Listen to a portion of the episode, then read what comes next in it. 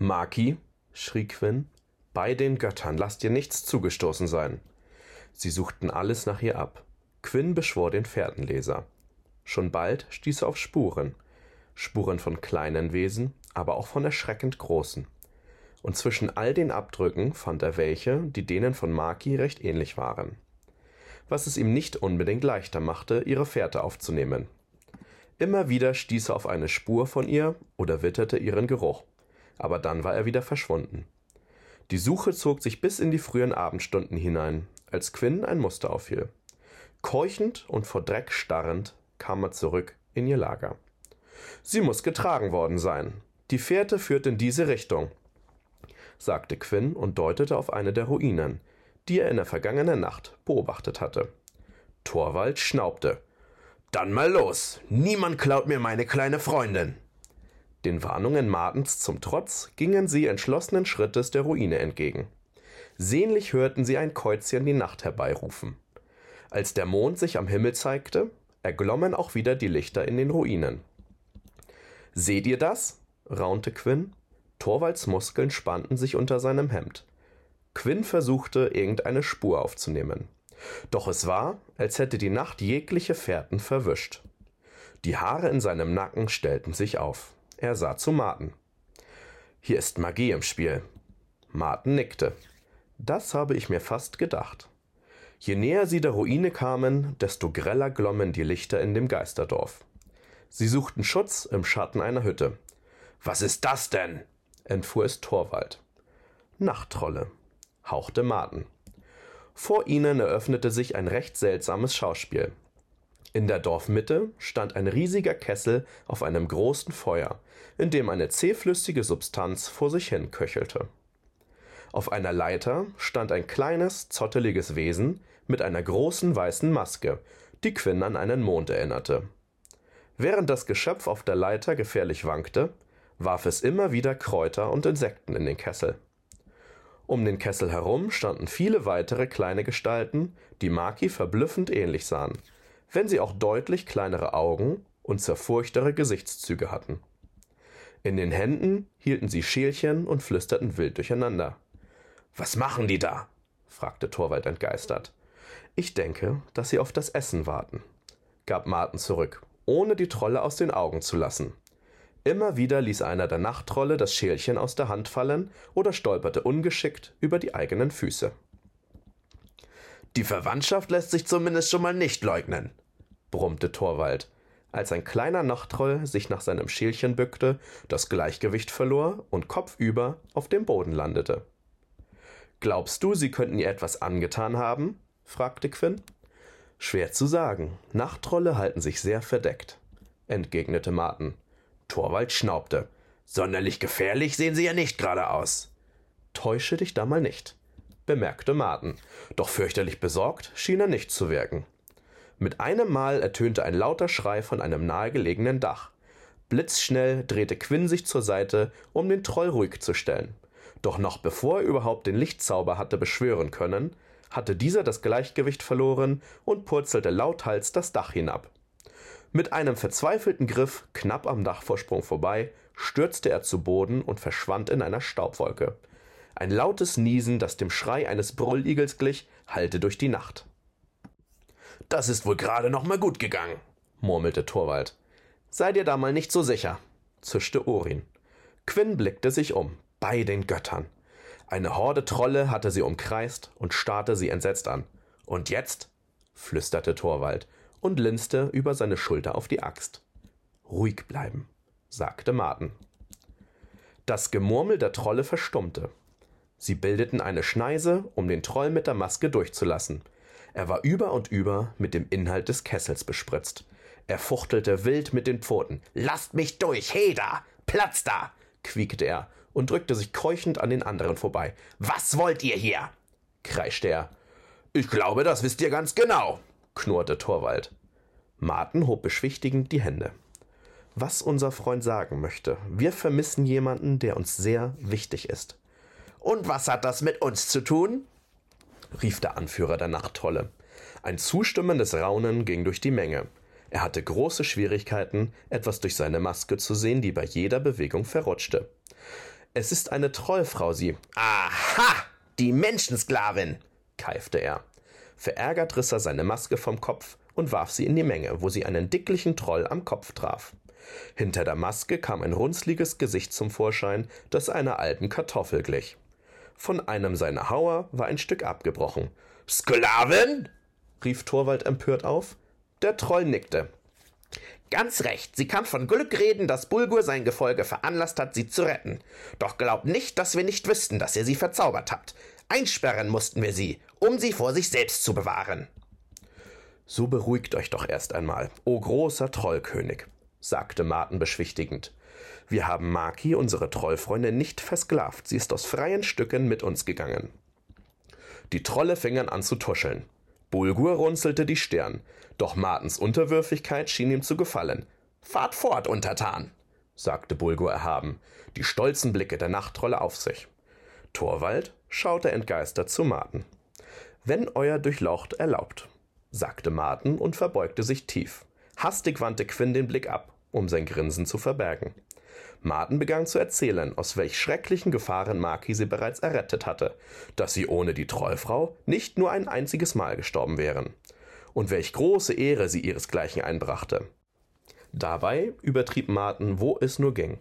Ein Raunen ging durch die Menge, und selbst Bulgur riss die Augen weit auf. Und schließlich führte uns unser Weg zu euch, o großer König, endete Marten. Dieses Mal fielen Quinn und Orin in seine Verbeugung mit ein, nur Torwald schien überhaupt nichts mehr zu begreifen. Bulgur räusperte sich verlegen. Nun, wenn das so ist, hm, also in dem Fall, Grumm, Gromm, euer König befiehlt euch, die ehrenwerte Maki zu uns zu bringen. Zwei der Trolle, die sich ähnelten wie ein Schrumpelei dem anderen, blickten sich verdutzt an und begannen zu kichern. Grumm verbeugte sich derartig tief, dass ihn Gromm mit einem leichten Schubs zu Boden stieß, Gelächter wogte durch die Menge. Werd's bald! schrie Bulgur außer sich vor Zorn. Ich bin untröstlich. Grumm und Gromm werden eine gerechte Strafe für ihr Verhalten erfahren, sagte er entschuldigend und warf den lachenden Trollen einen vernichtenden Blick zu. Grumm und Gromm ließen nicht lange auf sich warten. Maki, rief Quinn, da bist du ja. Er wollte auf sie zurennen, doch Martin hielt ihn zurück. Quinn, ich bitte dich, zeige etwas mehr Respekt für deine Herrin. Martin zwinkerte Maki zu, die ihn verwehrt ansah. Quinn ließ sich auf den Knien vor ihr nieder und raunte ihr etwas zu.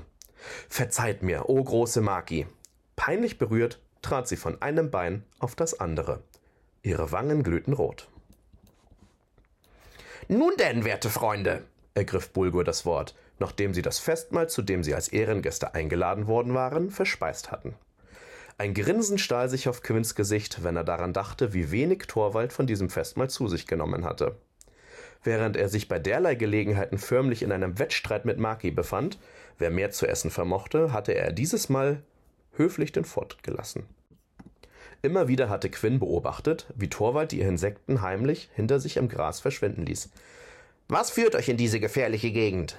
Neugierig blickte Bulger von einem zum nächsten während Marten dem Trollkönig erzählte, dass sie Maki, einem streng geheimen Auftrag folgend, nach Sordes begleiteten, breitete sich Stille unter den Trollen aus. Sordes? wiederholte Bulgur entsetzt. Seid ihr, ich meine. Er rang nach Worten. Torwald seufzte. Selbst ein Nachttroll hält uns für verrückt. Es lässt sich leider nicht vermeiden, erklärte Martin betrübt. Mit Verlaub, Herr Marten, wenn ich euch schon nicht von diesem kühnen Plan abhalten kann, wie habt ihr gedacht, an den Wachen vorbeizukommen? Bulgur sah ihn mit schiefgelegtem Kopf an. Welche Wachen? fragte Marten entgeistert. Nun ja, die Sorden sind sehr wählerisch, wen sie in ihre Stadt lassen, entgegnete Bulgur zaghaft. Jetzt sollen wir uns auch noch mit Wachen rumschlagen, um in eine Sträflingsstadt zu gelangen? Großartiger Plan, ganz wunderbar, blaffte Torwald aufgebracht. Mit vor Schreck geweiteten Augen stammelte Bulgur.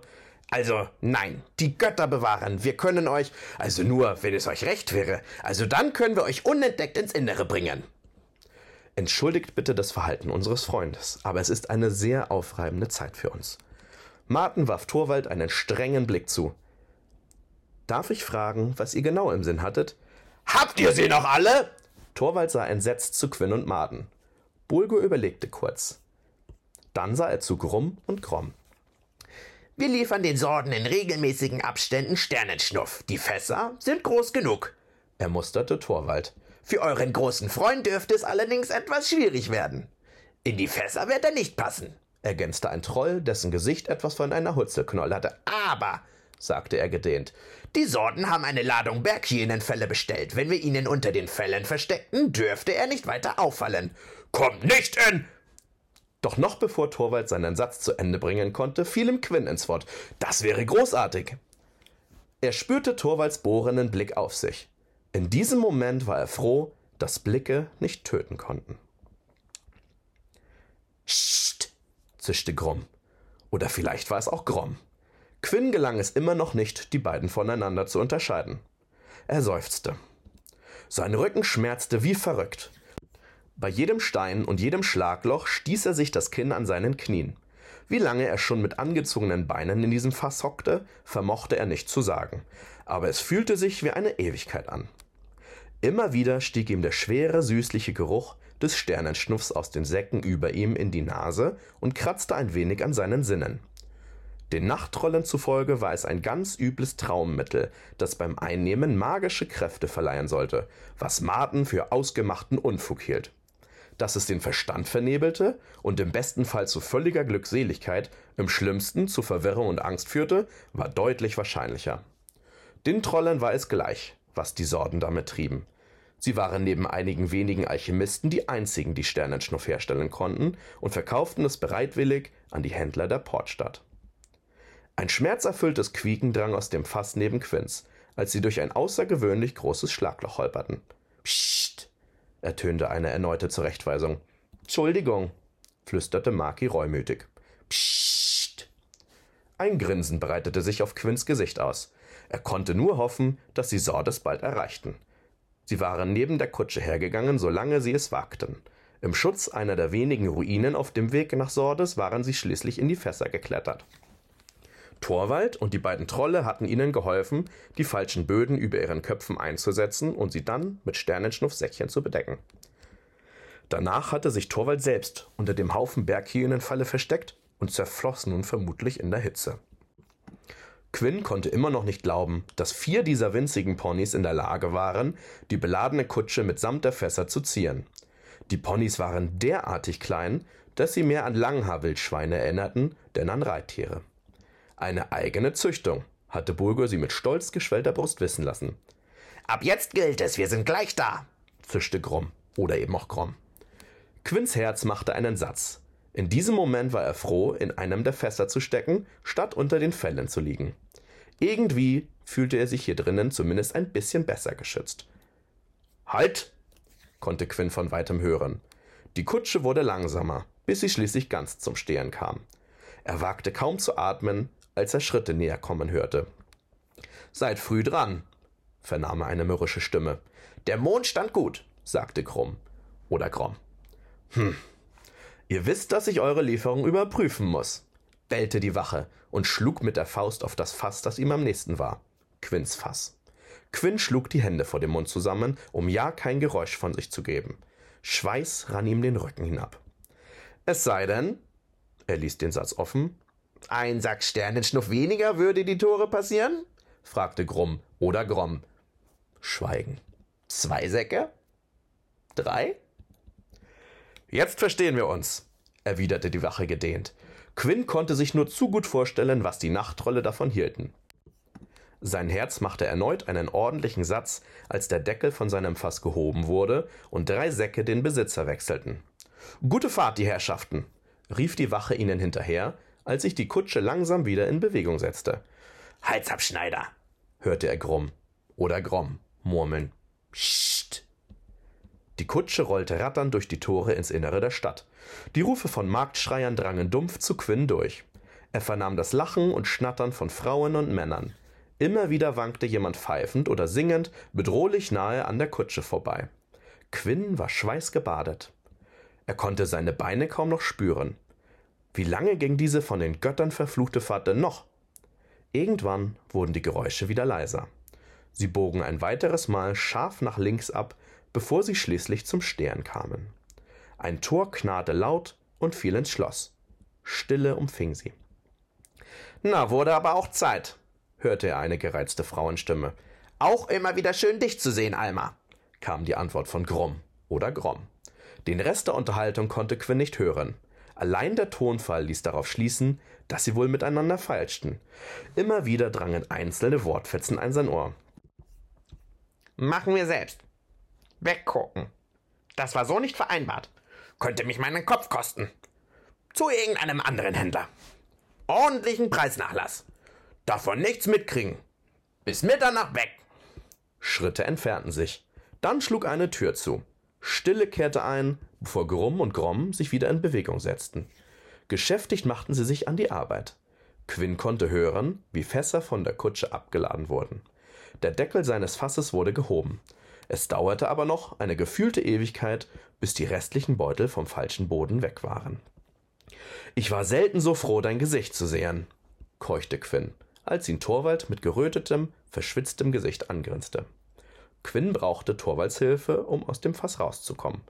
Unzählige Nadelstiche prasselten auf seine Beine nieder, sobald er versuchte, sich aufzurichten. Immer wieder knickte er weg. Nur mit großer Mühe gelang es ihm, seine Beine überhaupt durchzudrücken.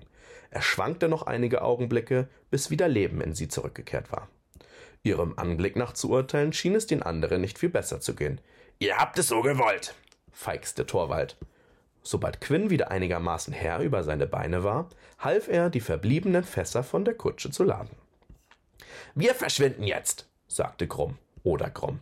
Ab jetzt seid ihr auf euch allein gestellt. Ihr wartet am besten noch ein bisschen, bevor ihr die Scheune verlasst. Besser, wir gehen nicht alle auf einmal. Aber wartet auch nicht zu lange, ergänzte der andere. Alma kommt um Mitternacht zurück. Dann müsst ihr hier raus sein. Wenn sie euch zu Gesicht bekommt, muss sie euch melden, wenn ihr ihr Leben teuer ist. Und glaubt mir, wenn ich euch sage, dass das Einzige, was ihr teurer ist als Geld, ihr Leben ist.